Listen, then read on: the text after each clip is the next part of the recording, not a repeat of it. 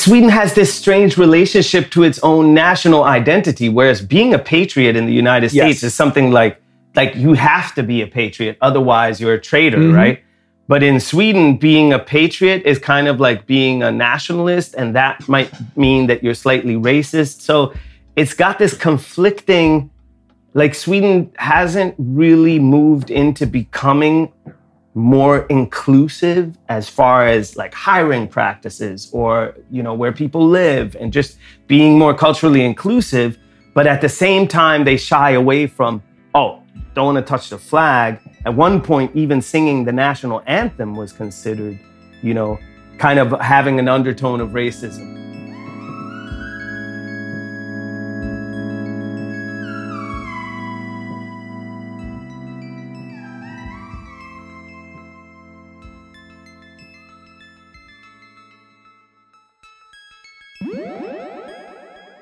Welcome back, good people. You're listening to This Moment with me, Jason Timbuktu Diakite, and my brother, Marcus Samuelsson. How you doing, Marcus? I'm doing good, man. I'm doing good. Like uh, it's summertime in New York. I got my corn down. I love that. You know, I got eating a lot of fresh fruit, and uh, yeah, man, excited summer. Autumn must be the best time as far as what produce you can get. Like as a seen from a chef's perspective, like what's mo- what's the season with most abundance? I would say uh, spring is always exciting. You're coming off a very cold winter, and then when you get into the ramps, you get into sort of like the seafood start to change as well, and then you get in eventually late uh, spring. You get into soft shell crabs coming up from Maryland, and then uh, you know, so that's a very very exciting time because you've been eating like root vegetables and winter vegetables. So spring is very exciting, but fall is amazing too. Late late summer, early fall, like kind of like you still have tomato season, corn season, and then you go in head into like You uh, got the pumpkins Yeah. and all that. Yeah, very very good. Like I would say late September. But let me ask you, Marcus, because you grew up on the west coast of Sweden in Smög, and and I know a lot of people like in Sweden, everybody kind of knows what that means. It's like an it's an it's a region of Sweden that's synonymous with the best Yeah. seafood, mainly like the best shrimp, the best lobster. I, I think a lot of people are on the fence whether or not the um, crayfish are. I, I'm not sure Vestkust and the West Coast is known to have the best crayfish. I think a lot of regions want to claim that. But as far as shrimp and lobster, Yeah. nobody can fuck with the West Coast. So now that you're in the States, how do you miss some of that like stuff that you were born and raised on, like the shrimp? Absolutely, absolutely. I mean, you know, waters are very different. Like our crayfish, which are you know ocean crayfish, they are amazing. They're they were almost what we call like langoustine. They're absolutely amazing, and it's something I love to go back and fish with uh, with my friends uh, when I get there. You can almost fish those type of crayfish all year round. Shrimp is you got to have a heavy boat. It's it's a lot of work to do that, but um, yeah, I mean fresh shrimp off the boat. It's unbelievable. You know they're warm. You know. You're not going to believe me when I tell you, Marcus, but I'm from uh, Lund, as you know, small town in the south of Sweden. It's not far from the ocean, but it's not on the ocean. So you're going to think me an infidel, but I didn't eat like any seafood until about four or five years ago. I didn't F with seafood Wow. at all. Wow. Yeah. I, it, it, it's funny because my, my mom grew up in Helsingborg, which is obviously also on the water, but five minute inland. But it was also that it was a city. So my, in terms of my parents' upbringing, my father was the guy from the island, from Smögen, and my mom was the one from the city of Helsingborg. And their knowledge of of different things was so different. You know, she did not know what seafood would be good or or you know when to buy it and all of these Mhm. things. The things that you grew up with if you're an island kid. You know what I mean? And uh, it, it's funny like how five minutes can make such a big difference. You know. Spring is my favorite time to start a new workout routine. With the weather warming up, it feels easier to get into the rhythm of things. Whether you have 20 minutes or an hour for a Pilates class or outdoor guided walk, Peloton has everything you need to help you get going. Get a head start on summer with Peloton at onepeloton.com. Hey, it's Ryan Reynolds, and I'm here with Keith, co star of my upcoming film, If, only in theaters, May 17th. Do you want to tell people the big news? All right, I'll do it. Sign up now and you'll get unlimited for $15 a month in six months of Paramount Plus Essential Plan on us. Mintmobile.com slash switch. Upfront payment of $45 equivalent to $15 per month. Unlimited over 40 gigabytes per month. Face lower speeds. Videos at 480p. Active Mint customers by 531.24 get six months of Paramount Plus Essential Plan. Auto renews after six months. Offer ends May 31st, 2024. Separate Paramount Plus registration required. Terms and conditions apply if rated PG. One thing that I actually enjoy doing is picking mushrooms. We do that a lot in Sweden. Now, my dad, on the other, other hand, who's African American, he is like, he's always told me since I was a kid, like, if you're at Swedish people's houses and they offer you mushrooms, say no. You don't want to eat any mushrooms that they've been picking in the forest. And then he gets into this whole thing. These Swedes go out into the forest, they pick mushrooms, they might be either trying to poison you or they might have picked some poisonous mushrooms uh, uh, uh, by mistake. And his and this all goes back to his friend from Trinidad who was in, I think it was Holland or Bohuslän, and he ate some mushrooms and he got sick. He didn't even die. And my dad's like, you know, I had a brother. He was sitting with some Swedes. They gave him mushrooms. He got sick. Just don't do it. So that actually extends. He doesn't even eat mushrooms bought in the store because he, he can't trust it. You know, there must have been a time where your dad knew, if not all black people in Sweden, but definitely all black people in Malmö. You know, like, Oh, hell yeah. you Yeah, know, as an definitely. adopted kid, my, you know, when we went to Gothenburg, all the sort of the, the older black men and women s- nodded to my mom because as a white lady having black kid, there was a nod, that, that nod. And maybe there was like 10 people in Gothenburg or 20 people in Gothenburg, right? But I can just imagine your dad in the mid 70s, early 80s. He must have known there cannot be a black person in Lund. No, he knew everyone in He the whole everyone. region. Yeah, the whole region. The one thing he says now is that, you know, because Malmo and Skåne, which is the state where Mal- uh, the southernmost state of Sweden and Sweden in general has become way more uh, diverse. So there are a lot more, you know, black people from all over the world. So it's one thing now is like, I see, you know, I see black people these days on the streets of Malmo that I don't even know.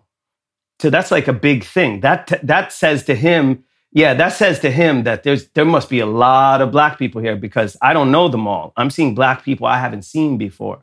Whereas in the 70s, like we couldn't really I remember walking through town with my dad and it took forever because he'd stop and talk to every Sure. brother, every sister, every Community. adopted kid like eh, the whole diaspora had to be covered on any at any given moment. Yeah, I mean, there was definitely when I went to Gothenburg, the you know, to hang out with my friends and play soccer, just go to concert, whatever. We basically knew all the other ten black kids, right?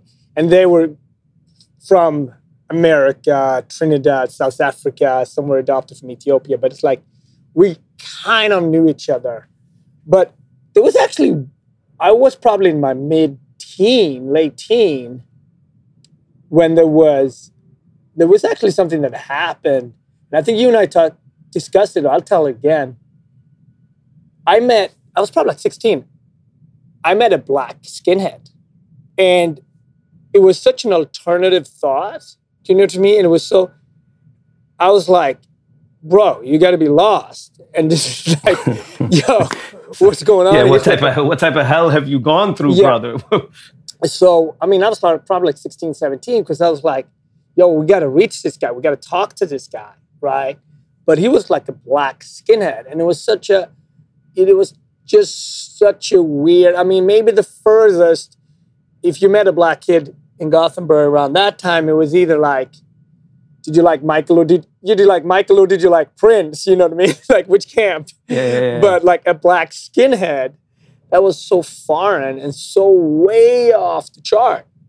remember there was a robbery that went wrong and the police started chasing the robbers and the cops managed to block off their car and the robbers got out and killed the cops now they arrested the guys and one of them was a black guy named Jackie Arklöv and he was a nazi Like he was beyond just being like a casual skinhead. He had actually been to the war in Serbia, involved in like ethnic cleansing. Like this was a hardcore violent, you know, he was part of the hardcore violent white supremacist, white supremacist um, uh, criminal gangs in Sweden.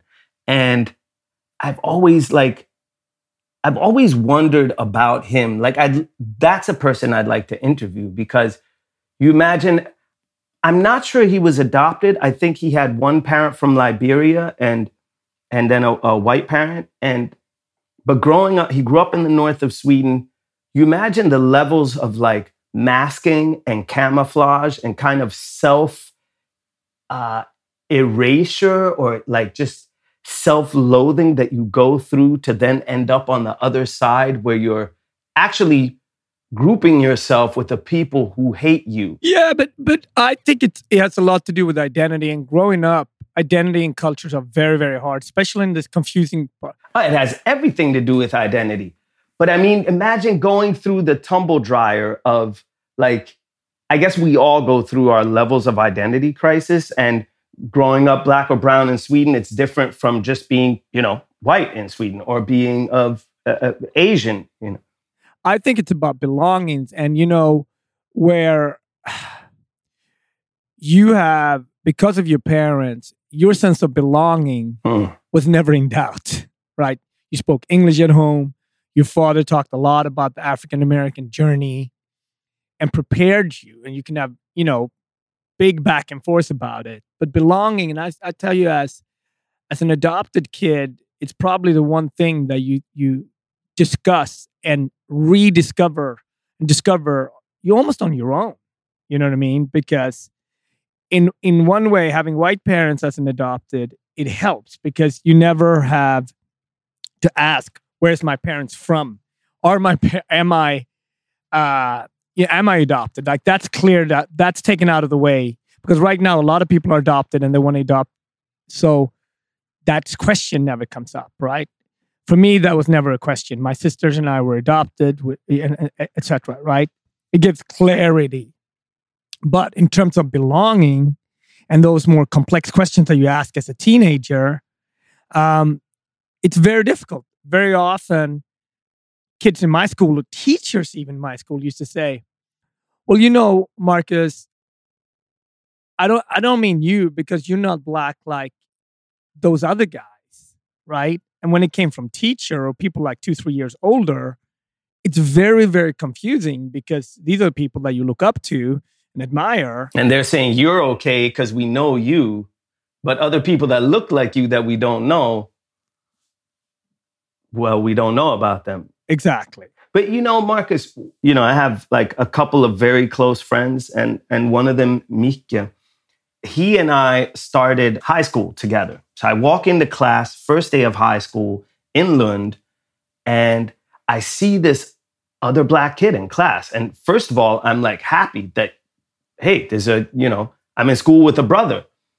And I give him the nod and he doesn't nod mm-hmm. back. So I'm like, okay, that's weird. And then I see he's wearing low Dr. Martens.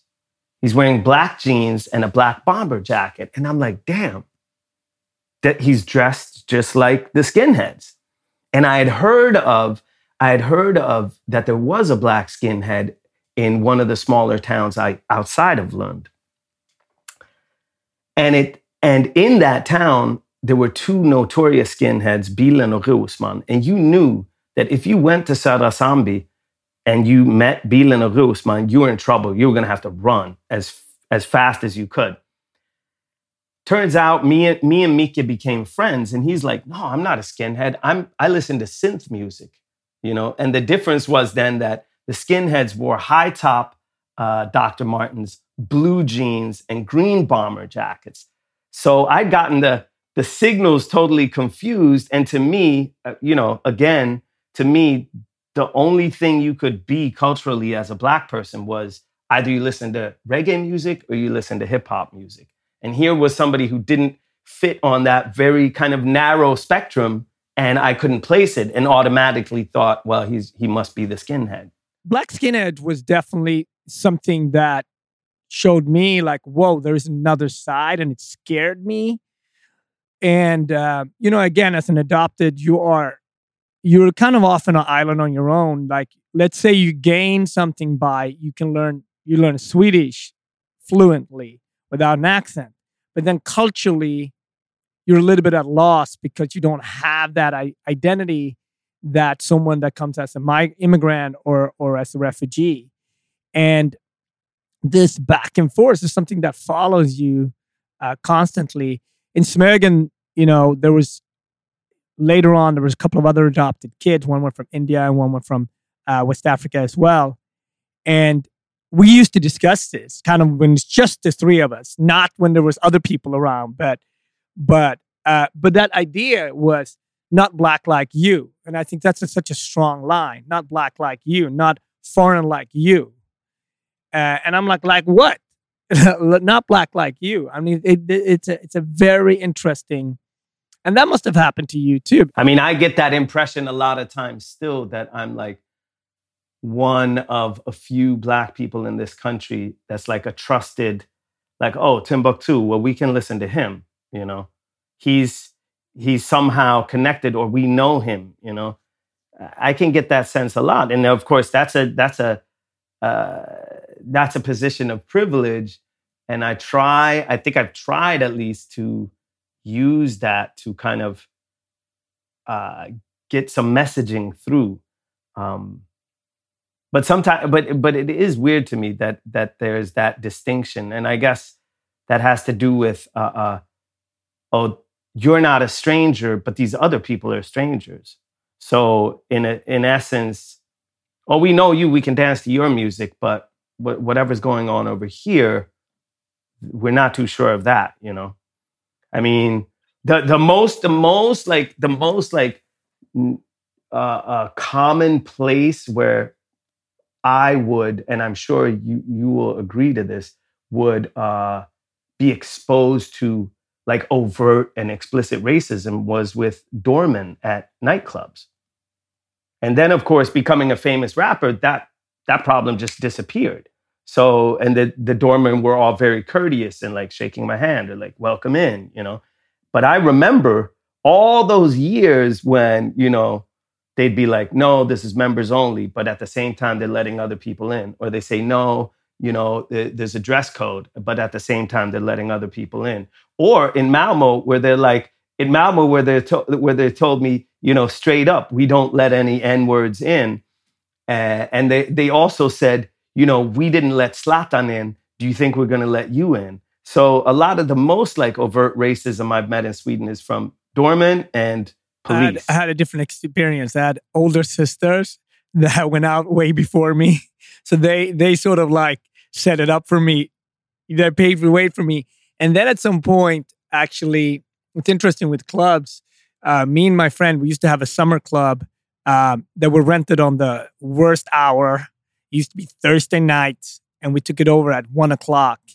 And that actually was my way to get a ticket to travel because we're three friends, Thomas and Harold and myself, and we had a, a, a, a funk and hip hop club on Thursday nights called Summer Funk. And actually, Leila K performed there and all of that stuff. But so I took my we took Boom. our money Boom. and we can split them up however we wanted. I took my money, and that was my first food journey. Actually, I gather from from having that uh, uh, clubhouse and that club event going on. And trust me, the doors the funk, were the like funk was working for you. Yeah, I mean, it was in a basement and this uh, really legendary club. Actually, it's called Funk House. But uh, it was Thomas was a little bit older than me, so he had it all set up. He knew exactly what to do. And then I knew a lot of musicians, so that was my job to get the music crew. Which then I called my sister that really knew the musicians because I kind of like knew them through her, and we were off to the races and and uh, listened to a lot of funk music. That's how I got out, and that's how I got my little coin. And both these guys were older than me, so they're probably like, I don't know, but they always were so cool to me, and I felt like, well, you know, you found your niche, yes. you you you started your yes. hustle, you know. it, it was it was amazing, and one thing leads to the other. You had your funk hustle, so you could get on your food on the food train. But know? it also did go back to this thing about I didn't have to deal with doormen any, anymore because now these door guys that were maybe just like 2021 or something like that, now they can come and work at my club which then you know they were friendlier to us getting into other clubs on other nights. So it it was all about the hustle. It was fun. Ready to pop the question? The jewelers at BlueNile.com have got sparkle down to a science with beautiful lab-grown diamonds worthy of your most brilliant moments. Their lab-grown diamonds are independently graded and guaranteed identical to natural diamonds, and they're ready to ship to your door. Go to BlueNile.com and use promo code LISTEN to get $50 off your purchase of $500 or more. That's code LISTEN at BlueNile.com for $50 off. BlueNile.com code LISTEN. Spring is my favorite time to start a new workout routine. With the weather warming up, it feels easier to get into the rhythm of things. Whether you have 20 minutes or an hour for a Pilates class or outdoor guided walk, Peloton has everything you need to help you get going. Get a head start on summer with Peloton at onepeloton.com. I'm Sandra, and I'm just the professional your small business was looking for. But you didn't hire me because you didn't use LinkedIn jobs. LinkedIn has professionals you can't find anywhere else, including those who aren't actively looking for a new job but might be open to the perfect role, like me. In a given month, over 70% of LinkedIn users don't visit other leading job sites. So if you're not looking on LinkedIn, you'll miss out on great candidates like Sandra. Start hiring professionals like a professional. Post your free job on linkedin.com/people today. Wow. Nice. Yeah. What you're hearing are the sounds of people everywhere putting on Bombas socks, underwear, and t-shirts made from absurdly soft materials that feel like plush clouds. Yeah, that plush. And the best part? For every item you purchase, Bombas donates another to someone facing homelessness. Bombas. Big comfort for everyone. Go to bombas.com slash ACAST and use code ACAST for 20% off your first purchase. That's bombas.com slash ACAST. Code ACAST. Hey, folks, I'm Marc Maron from the WTF Podcast, and this episode is brought to you by Kleenex Ultra Soft Tissues, your ally to help tackle your allergy symptoms this season. I love the change of seasons, but nobody loves pollen and all those other things floating in the air that make you sneeze during this nice weather. Kleenex Ultra Soft Tissues are hypoallergenic and allergist approved, so fight back against watery eyes and runny noses without worrying about irritating your skin. For this allergy season, grab Kleenex and face allergies head on.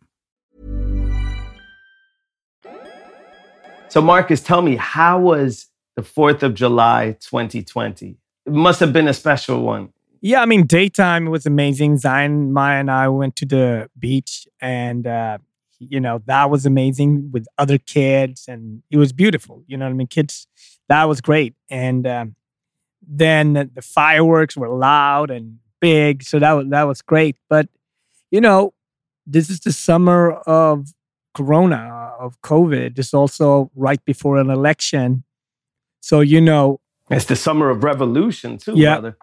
but so you know like it's obviously he's doing his stuff right having his uh speeches that sets a tone and um it's all about race baiting so you kind of have to like go to other places to be to don't think about it but it's everywhere right you turn on a computer it's about his uh race baiting speeches you know and um I looked a lot on on on my friends on on Instagram and stuff like that, how they celebrated it, and there was a lot of inspiration. It goes back and forth between you and teens. I heard there were a lot of demonstrations. Demonstration. uh, a lot of a lot of demonstrations in Brooklyn and in Manhattan. Well, I mean, in Harlem at least, we now have also a Black Lives Matter Square. It's right in front of the government building. It's becoming beautiful. It's been public art. So I look at the celebration of our force as there's been a lot of creative work. You know what I mean? And it's a lot of great questions going on. Speaking of creative work, uh, you know Anderson .Paak released a track called Lockdown. Oh, I didn't know that. Such a dope track. Have you No, heard it? yet. Oh, you gotta you gotta bump it. It's an uplifting, it's an uplifting anthem, you know, in the wake of both the COVID and especially the protests.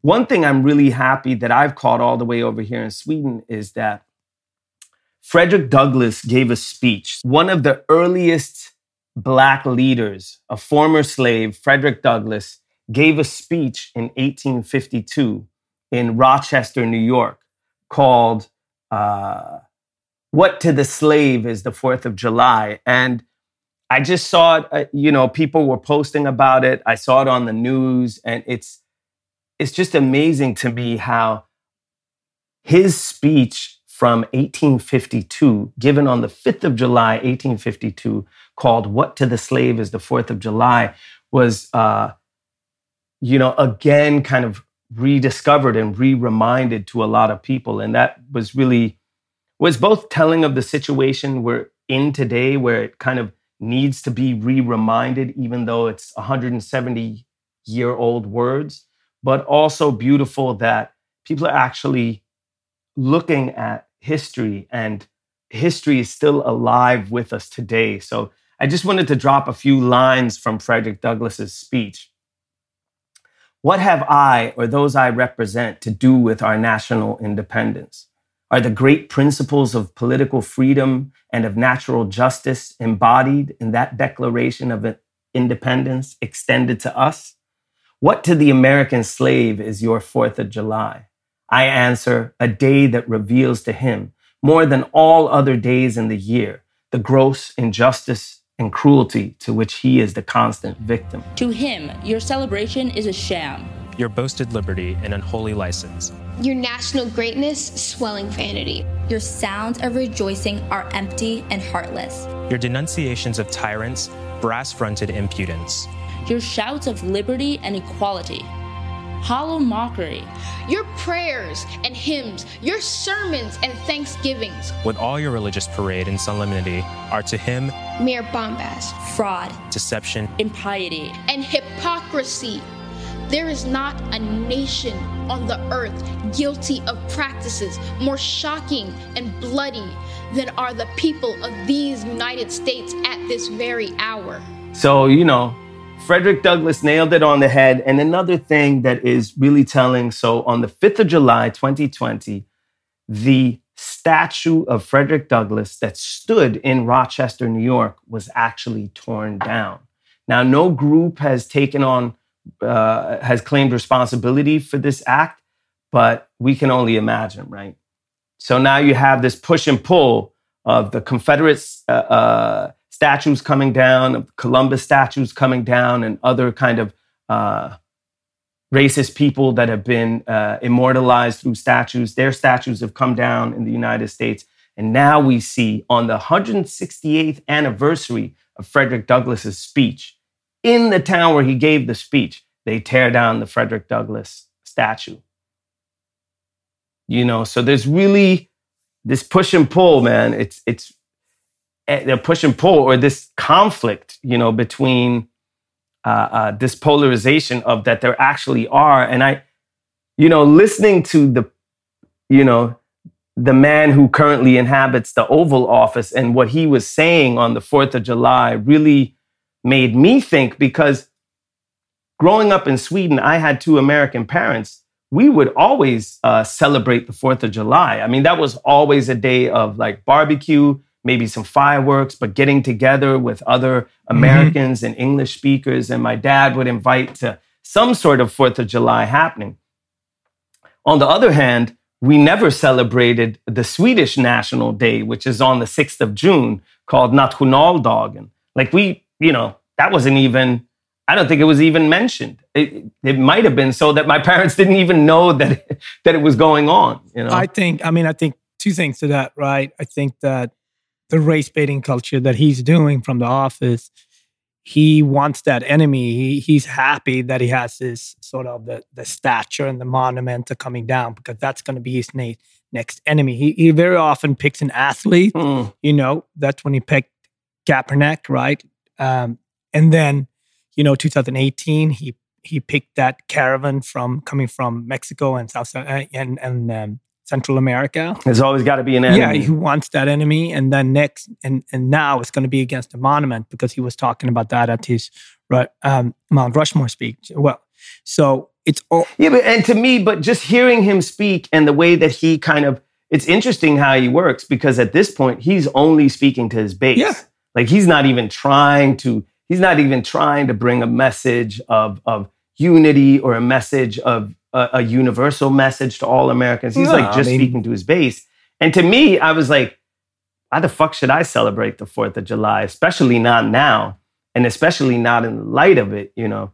I mean, to the 4th of July celebrated for the Declaration of Independence, and the second sentence in the Declaration of Independence might, might be like the most, one of the most famous sentences in the English language, right? We hold these truths to be self evident that all men are created equal, mm-hmm. that they are endowed by their creator with certain unalienable rights, that among these are life, liberty, and the pursuit of happiness. And in my lifetime, I can't, you know, recall those words being more hollow than they are today. Yeah. No, I think it. I think it's. That's why we're living history. Why, that's why the year of 2020 is such an amazing, interesting, difficult, challenging, uh, incredible year, right? Because we're probably going to go through more this year than you know five years combined or something like that. So it it questions everything, and I think the um, the other point to the Swedish National Day, I honestly think Sweden has had a very challenging conversation about nationalism ever since the Second World War. You know, being neutral in the Second World War. Uh, and what does that really mean? Allowing Germans to go through Sweden to get to Norway? That is very problematic. And it, that has never aged well. And it's never been processed. It's never been processed. It's never been spoken about. And I think that is, you know, when I look at national days in Sweden, nation, nationalism in Sweden, it works great around sports, right? That's everybody gets together. What household has the flag at home? When do you put it up? You know, as, as someone that was foreign born, when I was growing up and saw somebody carrying the Swedish flag, I was like, I was kind of like questioning, is this person a Nazi or not? And that obviously it's not right. Of course, you can have your flag on, but but but it was always associated around that. And I do think that the opportunistic like parties like SD and them, they've been thriving on this culture identity, culture of political time, and thriving on this n- nationalism that we never really dealt with. And they picked up a pocket right there. There's a there's a just like there you can have culture, just like he got culture politics in America and and race baiting. They've been picking up that pocket of it was really two things happen at the same time, right? Second and third wave of immigrants, guest workers, and refugees coming that challenged Sweden to be a much more diverse uh, country. And then what you, what's going to happen to us as as a na- national? Do I belong? Where do I belong to? And then obviously the big movement of urbanism, right? If you live in the cities, you're exposed to one type of opportunities. And if you live on the countryside, uh, you're exposed to your opportunities are less. So it, it is parallel what's happening in Sweden on a smaller scale to what's happening in America. And obviously, when something like Trump happens in America, that nationalistic side gets their new cult person that they can sort of wrap a lot of things under. And it's very, very sad, you know, but we have to deal with it. So, no, to your question, I've never celebrated. The only time I actually celebrated the national, um, Swedish National Day, June 6th, it's actually with you uh, about 10 years the ago. Only That's time. the only time. yeah. Okay, tell, all right. I remember that day. It was 2010. What, what do you, you know, I, Swedish television had, uh, had offered me to host a, a, a, TV show celebrating the Swedish National Day on the 6th of June, 2010. It was to be held in Gothenburg. They're like, you can invite anybody, like whoever you want to invite. I'm like, okay, boom. I want to get, uh, so Marika Carlsson was there, Swedish comedian, also of African descent, and um, Daniel Lemma, uh, uh, Ethiopian, uh, also of Ethiopian descent, uh, from Gothenburg fantastic musician, and I want my brother Marcus Samuelsson.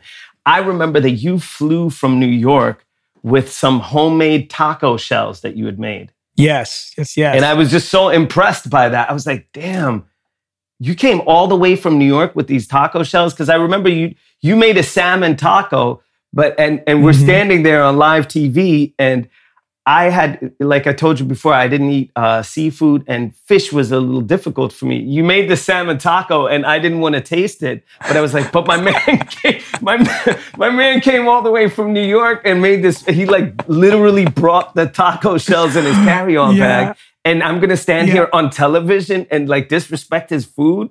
You know, um, I think I actually you- did you taste in. it, but yeah, I went in. You did. you But it was, but that was a big moment for me that I actually tasted salmon. Yeah, and it was also a metaphor, right? The taco, obviously, so much of our food comes from Mm. outside Sweden.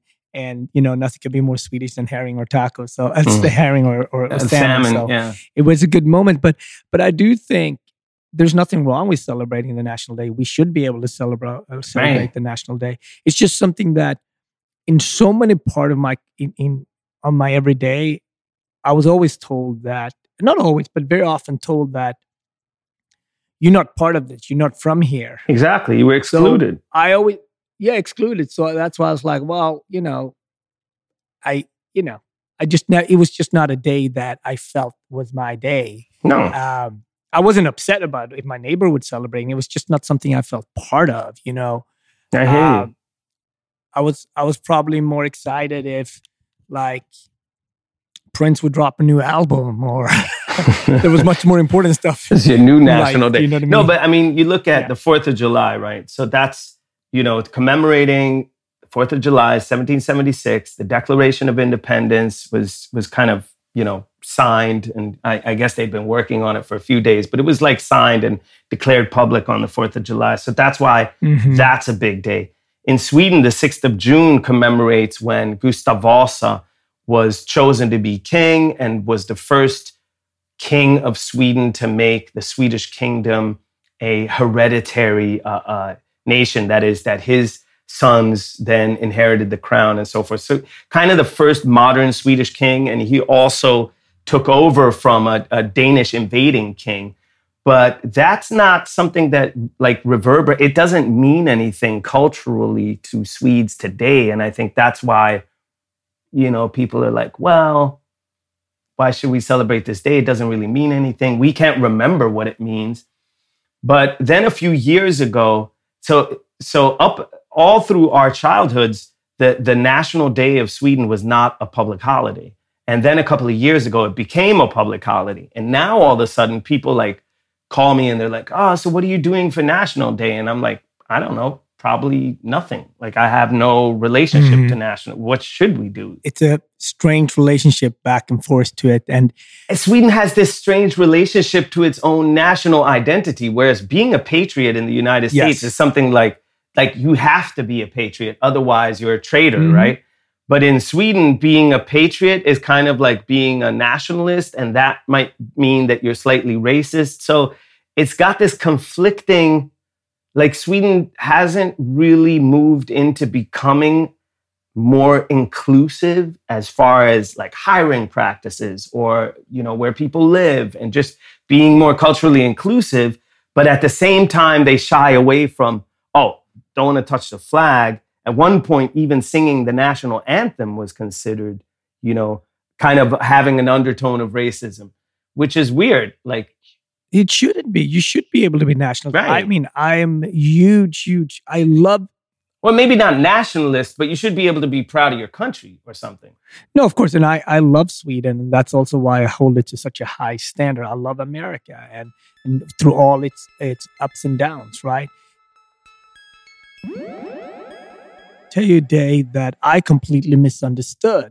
Hmm. I remember the day when I became American. It was my Wow, choice. you know, and it's the first time time, you know, like you enter a place and you, you know, you've been fighting for this for a long time, getting your papers, getting your green cards, going to the lawyers. This was, you know, going through all the tests. And then one day I got I got the call, okay, you're gonna go to the courtroom down downtown Manhattan. And I go into this courtroom and next to me, it's packed. People are crying. Mm. And you realize you're privileged then. Like I'm next to, I'm surrounded with people from Pakistan, uh, Iran, Iraq, and places that people didn't come as immigrant. They came as refugees. They offered everything. They probably lost, maybe they lost one on the, you know, family members on the way. And here I come, my privileged ass from Sweden, and kind of like, can I get gap? I'm looking at my watch. Do you think I can make it back to work for tonight? We're going to be busy tonight. Let's get this thing over with. And I'm the one, when you have 250 people in the room, everyone is really, really emotional. And here I am. It's like, oh, let me jump on the subway back up so I can go back to work. Completely misunderstanding this. Just a formality. That yes, exactly. So I actually called in and said, I'm going to be late. And I walked over the Brooklyn Bridge and I realized that when you come as a privileged immigrant, you have choices.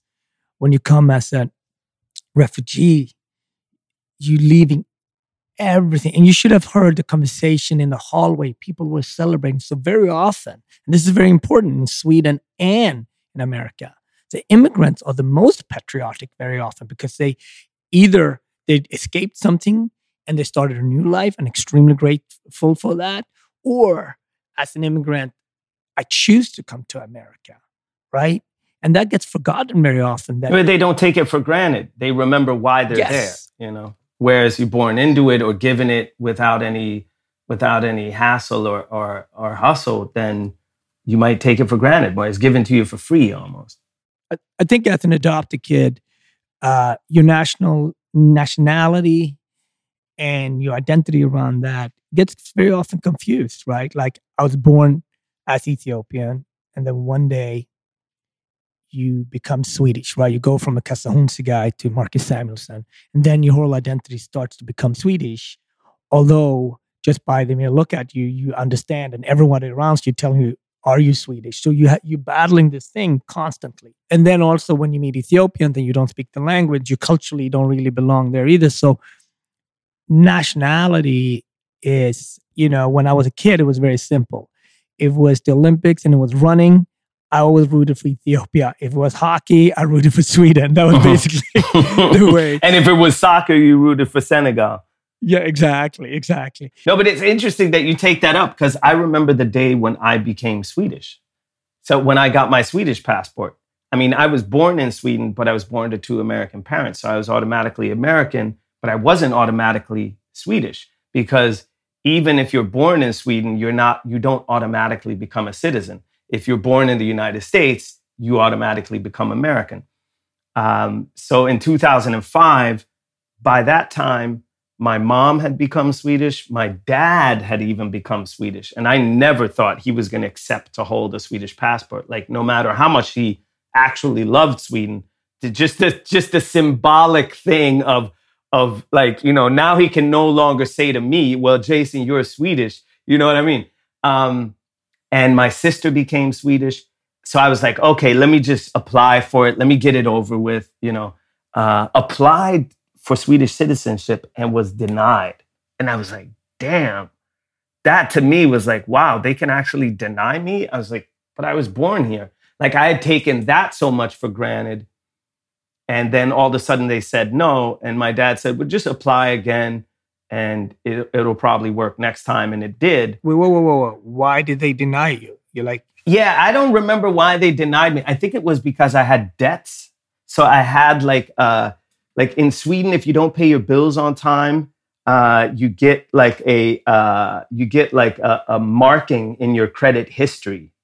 And I think I had a couple of like seriously like all the artists and musicians I know had this for you know have had these like markings in their credit history, which means you're not credit worthy. You can't rent a car, you can't rent an apartment, you can't like there's a lot of stuff you can't do. So because of that, they're like, no, you didn't pay your bills on time. You can't become Swedish. I was like, fuck. Anyway, I cleared it up. I waited a bit and then applied again. And I got the passport. And then they uh, invite you to like a ceremony at City Hall. And I was like, no, I'm not going to go. I'm not, you know, uh, fuck that. You didn't, you know, you, you said no, you did try to deny me this. I'm just doing this for formality. Like, you know, so kind of spiteful about that. But my mom went and she said the same thing that you said that there were there were people from all over the world. People were like extremely like grateful, tears in their eyes. This was a huge thing. And so both of us, you in America, me in Sweden, in such a privileged position that we could actually take it for granted and even you know in my case at least be like no i'm not going to partake in the ceremony i'm just going to get my paperwork and be out you know this is also not without complications right what nationality are you for example when i go back to ethiopia they see birthplace addis ababa then very often they want to know what tribe you are right what tribe are you? You are um Amhara. Amhara. My my wife is Amhara. Eh, Amhara. My wife is Gurage, and it's very very sad what's happening right now in Ethiopia. Over 170 Mm. people has been killed over the last week or so. So this is this is Mm. horrible. But that that's for we we can talk about that another day. But it's you know. But even going back then to Ethiopia, they see that I'm born in Ethiopia. That's what the paper says. They see I I I, I am Ethiopian. But then you know, my paperwork trails back to both America. They can tell immediately that there's something different about you. Probably your clothes. but even even before they let me into the country, it's always like, well, I come with a U.S. passport or a Swedish passport, and it's like there's a lot of question there. So, you know, th- again, the word with that, the, the whole layerism around nationality, where do you belong to, identity, culture, national day, it's been so much part of my life. So I I actually don't really feel emotional attached to any of it, you know. So That's so interesting, Marcus. grilling corn with my son. What are we? What are we citizens of, really? Well, like if you, I don't feel totally attached to Sweden nor to the United States. You're saying the same thing about Sweden, United States, and Ethiopia. We're in that in between. You know, we're Atlantic. Yeah, maybe We're just the diaspora, the world, or the in between. And I think a part of our life, you know, you your parents come from America, having, you know, we both grew up with white mothers, being black kids. You know, that identity, asking ourselves where do we belong, getting in between is something I think that both you and I uh, will follow us for the rest of our life in a way. And as long as you can kind of like deal with that. But you know, it's interesting because uh, when internet came, it established a completely new way of communicating in a way, right? When social media came, it established a new way of showcasing and show and tell. And I want to take all this pressure off my son, and I just want him to live and and and be. He is a citizen of both places, uh, but I don't want him to have the same confusing journey as I have. Yet I want him to have those go through some of those challenges because those challenges are also going to make him who who he's going to become, right? But I just want him to have a little bit. I shouldn't say easier, but just find his path. You know what I mean? Find his path. Hmm. Yeah. All right, Marcus. As always, you know, necessary, uplifting, essential in my life to have Me these too, man. conversations. I really look forward to them. Although finding the Wi-Fi today was not easy out here, but we found it was but you did it. You Found did. You did it, brother. All right, that was this moment. Thank you for listening, folks, and uh, we'll talk to you, or we'll see you next week.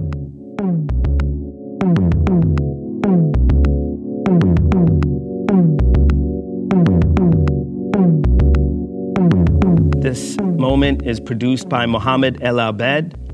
It's an ACAST recording and can be heard on all platforms. So stay tuned. More depth coming your way soon.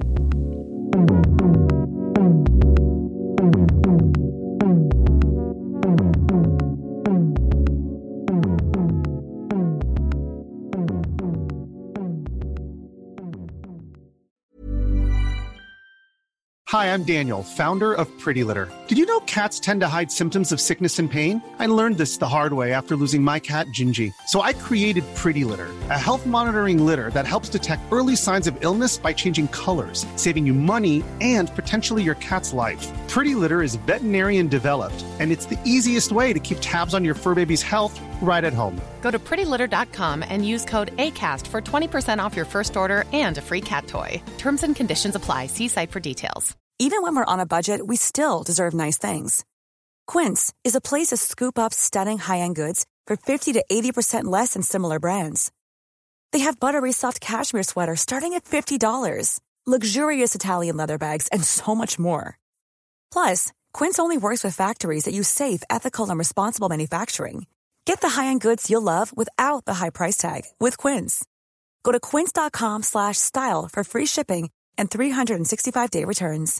Hey, folks, I'm Marc Maron from the WTF Podcast, and this episode is brought to you by Kleenex Ultra Soft Tissues, your ally to help tackle your allergy symptoms this season. I love the change of seasons, but nobody loves pollen and all those other things floating in the air that make you sneeze during this nice weather. Kleenex Ultra Soft Tissues are hypoallergenic and allergist approved, so fight back against watery eyes and runny noses without worrying about irritating your skin. For this allergy season, grab Kleenex and face allergies head on.